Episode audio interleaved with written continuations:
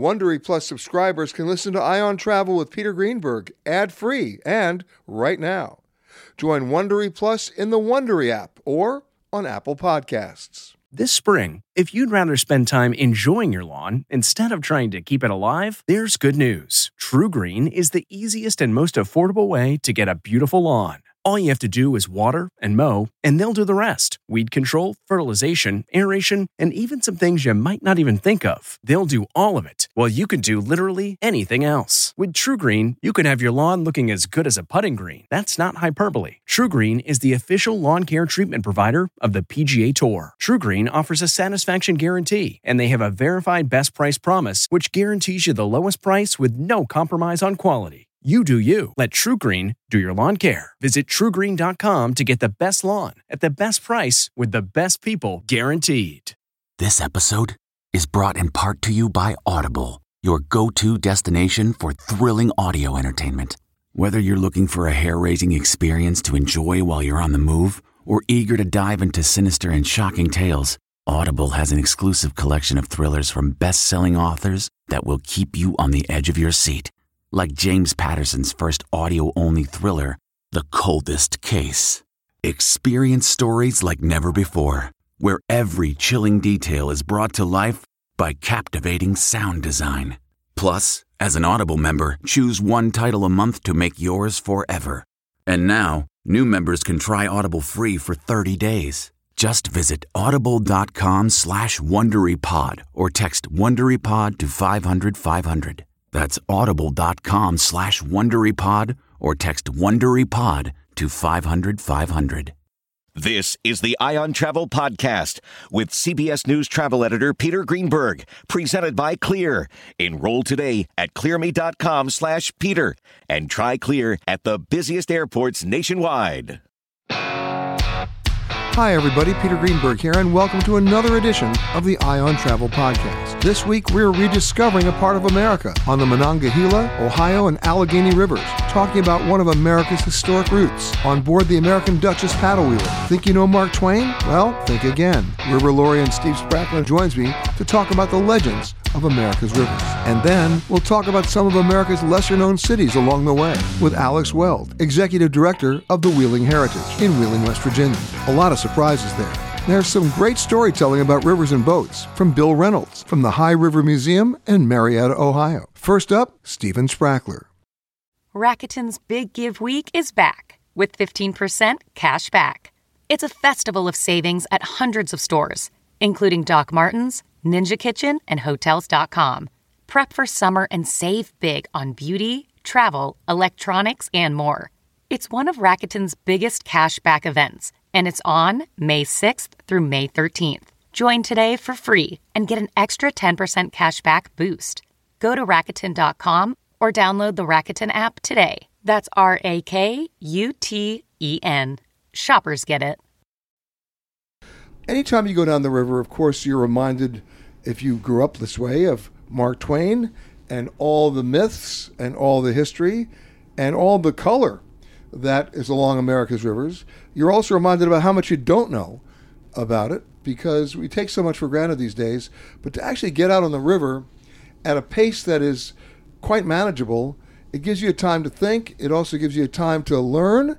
And of course, who do you learn from? My next guest, Steve Spracklen, who's the River Laurean on board the American Duchess. I love the word Riverlorian. Explain that. Well, we came up with that uh, quite a number of years ago just to, to, describe the position and took the, the idea that it was river history, river stories, and uh, river mythology, yeah, too. River mythology, yeah, which lore can be any of those in oral history, oral uh, tradition, uh, you know. So just made the made the term up. Well, I'm glad you did because anytime you're talking about travel, or I should say successful travel, storytelling is an essential component part. And that's part of what you do here. Absolutely. So, starting in Pittsburgh, let's start and take it through its paces here. You're on the Monongahela, Monongahela. Monongahela. I got it right this yeah. time. Say that five times fast. The Monongahela River. You're going to tell that story too, aren't you? Well, we we mostly uh, cover where the, where the, Monongahela and the Allegheny meet at uh, the the Golden Triangle and form the Ohio River. So yeah, we co- we cover uh, where the the two rivers are coming from and converging and forming the Ohio River, which is what we'll be traveling on for the remainder of the trip here. And the story there is people, most Americans, I have to tell you, do not even know that you can do a riverboat in Pittsburgh. True. Yeah, it's a surprise to a lot of people. They think train, they think steel, they think Right. Steelers. Yeah, they don't, they, they don't think riverboat. Not, no, not at all. But it, the, as a matter of fact, the very first riverboat that went down the river in 1811 was built right here in Pittsburgh and traveled a thousand miles down the Ohio River and another thousand miles down the Mississippi River to New Orleans. Nicholas Roosevelt was the uh, the captain of that, and that's that opened up the riverboat era. And the other thing that people don't realize is you can still today go from Pittsburgh to New Orleans on the rivers. You definitely can. Yes. So along the way, what's the eye opener for you? What's the surprise for most of your passengers that they don't know about either the region or about America itself? I think the, the biggest surprise to most of our passengers is the amount of commerce that goes on on the river. I know they see trains and they see uh, airplanes, they see trucks taking things to and for, uh, fro um, on uh, you know the roads in the sky, on the railroad tracks. They do not know the, the amount of tonnage that is covered uh, uh, by by the towboats out here on the river. And I can tell you this as, as a I'm a Coast Guard captain, and I can tell you when I took my test, which was not easy. There's one thing I, I I'm- I'm not a river guy. I'm I'm an ocean guy and a bay guy, but half the questions on that test are about inland water rules that the captain of this ship knows all too well. That stumped me left and right because you know they'd ask questions like, if you see a barge at 10 o'clock at night and he's showing two white lights. What does that mean? I have absolutely no idea, but you better know because there are a lot of them out there. Yes, uh, very true, and they, they do have to know everything that's uh, going on here. And you know the, the, the difference between river and uh, the uh, ocean waters. uh, We travel statute miles per hour. We don't even do knots because we're we're within sight of two shorelines that, that are measured off in miles. and something that most people don't know that at all. So you're not going very fast. You're going maybe six knots, maybe Uh, seven. If we were going to do it in knots, yes. Uh, traveling upstream this this last uh, last time coming upriver, uh, the best we made was nine point five, I believe, and that was in a pool. So yeah, traveling against the current, maybe five, six, seven miles an hour. But that's the good. I like that idea because you have a ch- you have time to tell your stories. You do, yes. Well, I mean, many of our, our, our trips, the one here from uh, from here to Louisville, if you want to jump on, in your car and drive, you're there in what uh, six, seven hours, maybe. Oh no no oh from, from here to Louisville yes Yeah, something like that. And uh, we enjoy it. We take time. We savor. It takes seven days to get there, and we can really enjoy what we're what we're seeing along the way. So in that route of of seven days from Pittsburgh to Louisville, of the communities that you're going to, what's the one that surprises the the most out of the passengers that they had no clue? And I want you to hold on to that thought because we're going to take a quick break. But when we come back, remember we're stopping in we're starting in Pittsburgh, then Wheeling, then Marietta, Ohio, and then all the way to Louisville. It's it's it's quite a it's quite a journey, and it's quite an eye opener if you're looking at American history, because so much of that history is still living today. Still on board the American Duchess, talking to Steve Spracklen, who's the Riverlorian on board the ship. I can call it a ship, can I? Oh, you can. Yeah, we, we call it a boat because it has a flat bottom and it's only meant for traveling on the river, but it's the size of a ship. It is. And uh, you know what the difference is between a ship and a yacht? I do not. A ship can carry a yacht. Okay. Now you know. See, you, I, you told me something. Now I told you something. I thank but you. now it's time for you to tell me something of all the communities that you're visiting, because when you pull up to the shoreline, I mean, we're not talking great distances. The the community's right there because Mm. the community grew from the river. Very true. Yes, yeah, the, the, river distributed uh, many of the settlers. Uh, I mean, that's that's how the uh, the West was settled from from the uh, eastern uh, uh, colonies and all.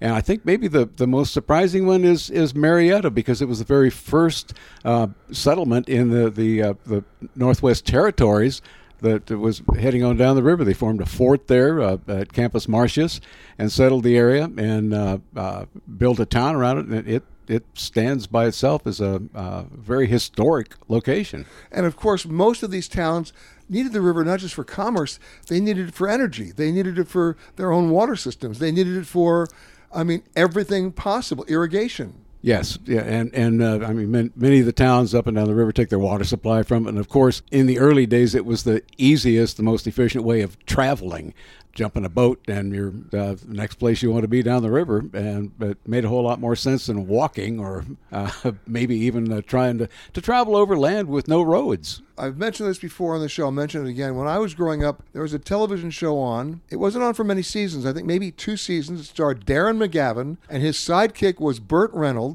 and it was called Riverboat. Riverboat, I remember it. Yeah, and then and Darren McGavin played this, you know, swashbuckling riverboat captain, and there's gambling and love affairs, and Burt Reynolds was like his number two guy, right? Yep. And and I used to watch it because every week it was really the predecessor to the Love Boat, if you will. Um, right? Go, and by the way, you can still get those episodes.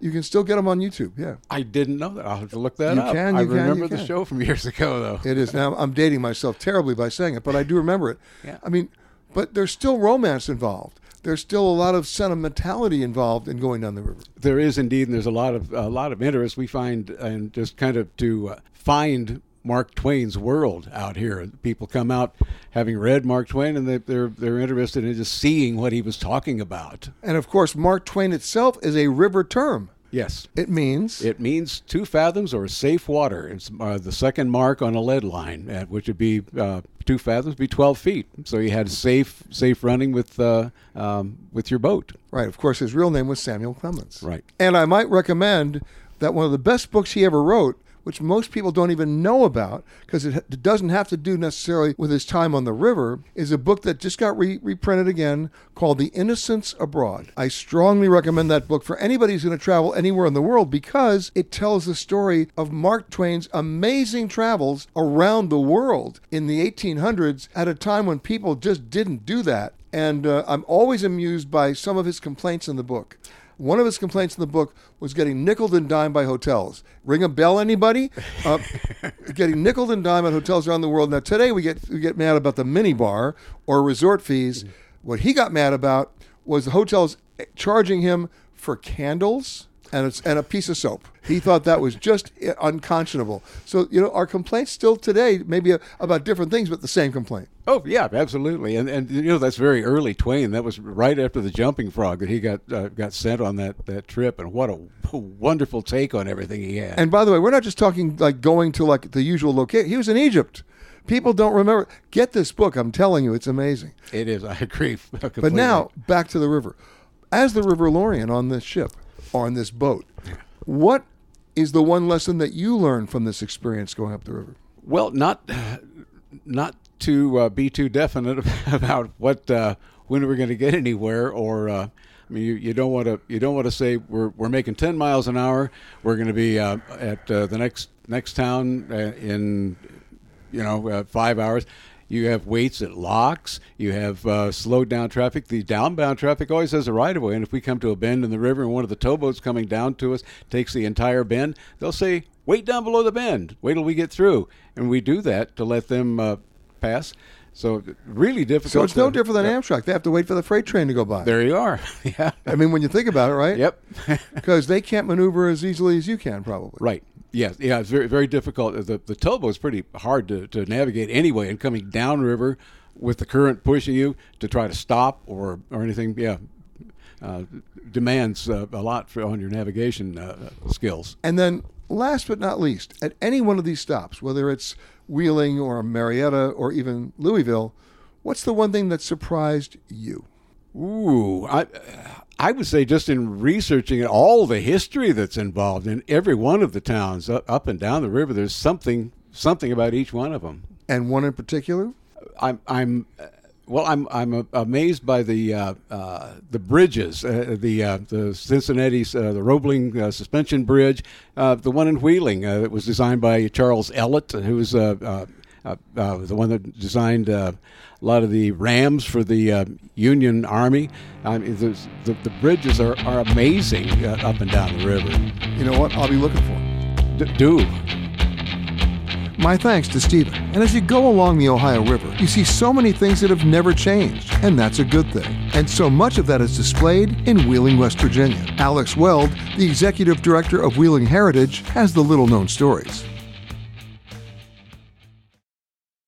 We really need new phones. T Mobile will cover the cost of four amazing new iPhone 15s, and each line is only $25 a month. New iPhone 15s?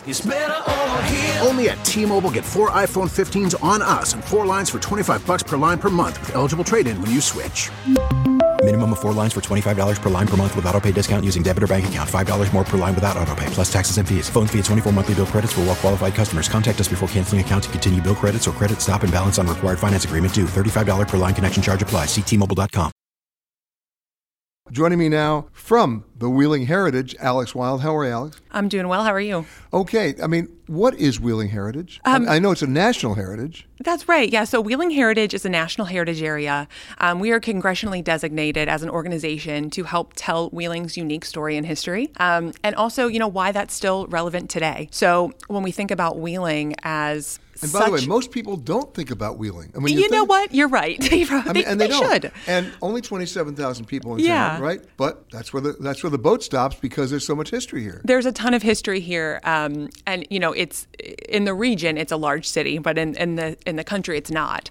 Um, but when you think about Wheeling as a hub, historically, it it was known, I would say, definitely more than regionally, nationally, as a hub of industry. Um, when you think about the National Road coming through Wheeling, um, the confluence of the Ohio River and the B&O Railroad and all of these transportation hubs to kind of make Wheeling, you know, what what was known as the original gateway to the West. So Wheeling so does people have a, stopped here en route. That's right. Yeah, and it was this really um, really huge place for commerce and industry. So there were a lot of makers here, a lot of inventors, a lot of people that created things and had really easy access to take their goods to market via the river rail, etc. And what is the story that you're telling now? That that still is very important. So when you think about the river, um, historically people thought of it as solely a route for commerce. And now, while that's still very important, these days communities are starting to build around the river instead of in spite of it. So you see new things coming, new like amphitheaters and developments that look out toward the river instead of you know kind of put, putting the back of the bi- the building behind it. the river becomes a showcase. You. Absolutely, um, and we're we're looking at it more as a recreational um, landscape feature instead of something that just transports commerce. And so that type of uh, you know it's a, it's a newer thing, right? It's like the the last couple of generations have, have looked at the river differently here. Well, here's how I look at the river because coming down the river, and we are coming down the river mm-hmm. here, mm-hmm. so many bridges, right? I mean, that's almost your trademark. The suspension bridge is um, when you think of Wheeling, and I, I, know maybe people aren't thinking of Wheeling, but I hope I hope well, when they do, yes, talking to you. Yeah. When when they do, I, I hope that they think about the sus- suspension bridge, which is an iconic structure in Wheeling. So that suspension bridge was part of the national road. That being built connected Wheeling to commerce in that way and helped with westward expansion. Um, it was such an integral part of that. Now the the suspension bridge connects Wheeling Island to Wheeling proper, um, and it it still is this beautiful showpiece of architecture that is so historically important, but also when people are people that are from Wheeling, I think look at that as a trademark of the importance of Wheeling and its history and why it's still important today. And how old is that bridge? It's from the it's the eight around the 1800s. I don't know the exact but it's year. Still, it's yeah. still there today. It's still there today. Um, it's right now. Um, it's only open to pedestrians. They're working on getting some upgrades done at the state level, otherwise um, known as weight limits. Yeah. So so that's a big problem, right? With with a, a very old um, structural bridge like the suspension bridge, you see some things like SUVs, which most people drive now, can't really go across it. So they're kind of doing. No, they can go across like it once. Right. Yeah. And the, unfortunately, that was happening part. a lot. Yeah, yeah. yeah. And so, so they're they're shoring up some things to make sure that the suspension bridge still remains that hallmark piece in Wheeling. And you know, if you look at you know stereotypes, right? Uh, we started in the Rust Belt in Pittsburgh, right? We're still really much in the Rust Belt, mm-hmm. aren't we?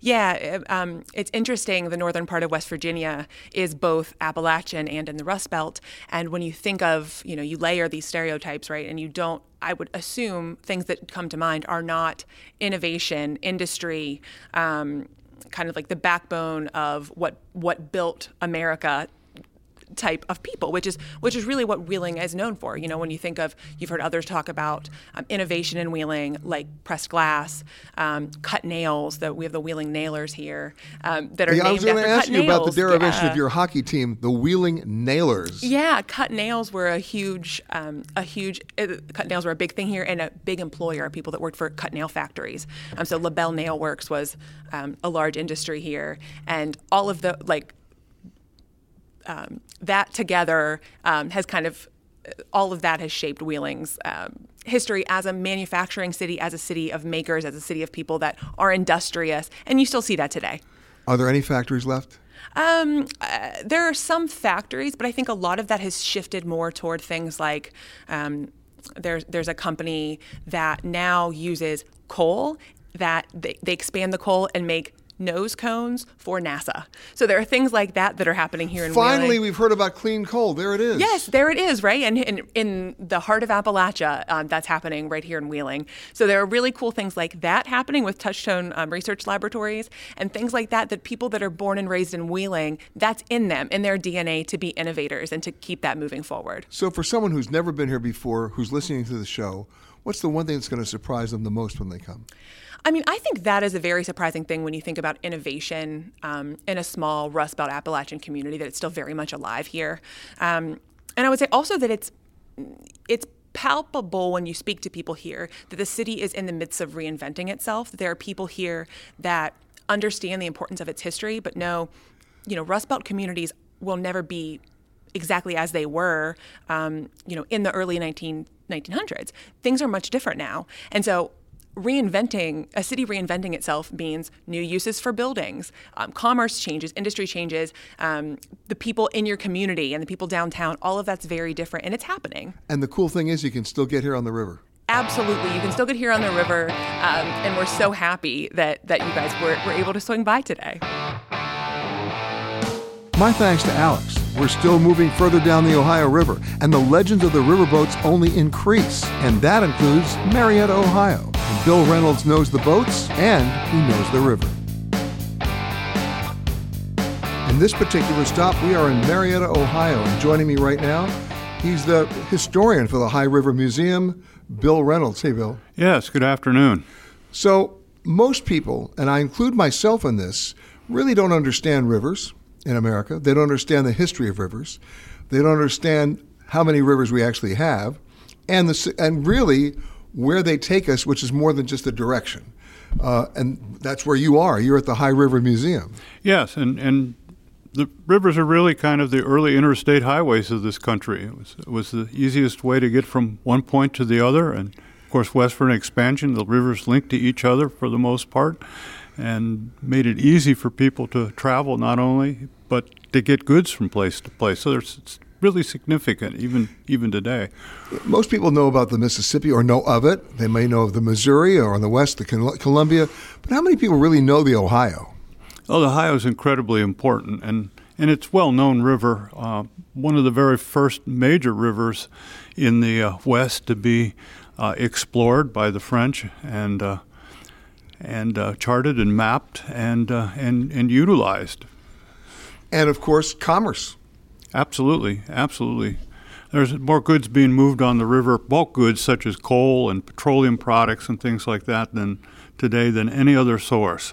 Um, because even even now, even now as we speak, um, because it's not being taxed. So a ton of coal on a truck is going to cost you a little more than a ton of coal in a in a barge. You see. I get it, but I mean, being on the river, you have to know what you're doing. I, as a captain myself, there are different rules. There's there's inland waterway rules, and then there's ocean rules. And I have to admit, I am completely confused by inland waterway rules. I would be hitting a bridge in about ten seconds if I was on the river. Well, it's there's all kinds of obstructions and problems that you know that you come up with, but everything moves kind of slowly. You know, average speed on the river is about six miles an hour for for these diesel towboats, and um, I would imagine even even these excursion boats are not going a whole lot faster than that. Uh, but the bottom line is, if you look at it historically, the river was also geographically important because as people fought for territory, somebody always wanted the river. Well, in in a sense, yes, um, because it gave them access, and um, not only to new lands but also to new markets. And what about Campus Martius anyway? Because that was part of an original settlement, wasn't it? Absolutely. Um, the Ohio Company of Associates arrived in Marietta on April 7th of 1788, and they had purchased the first parcel of land west of the Ohio River from our new government, the Congress of Convention. Um, they purchased a million and a half acres of land. And they arrived in April because the Ohio River. That's not a small parcel.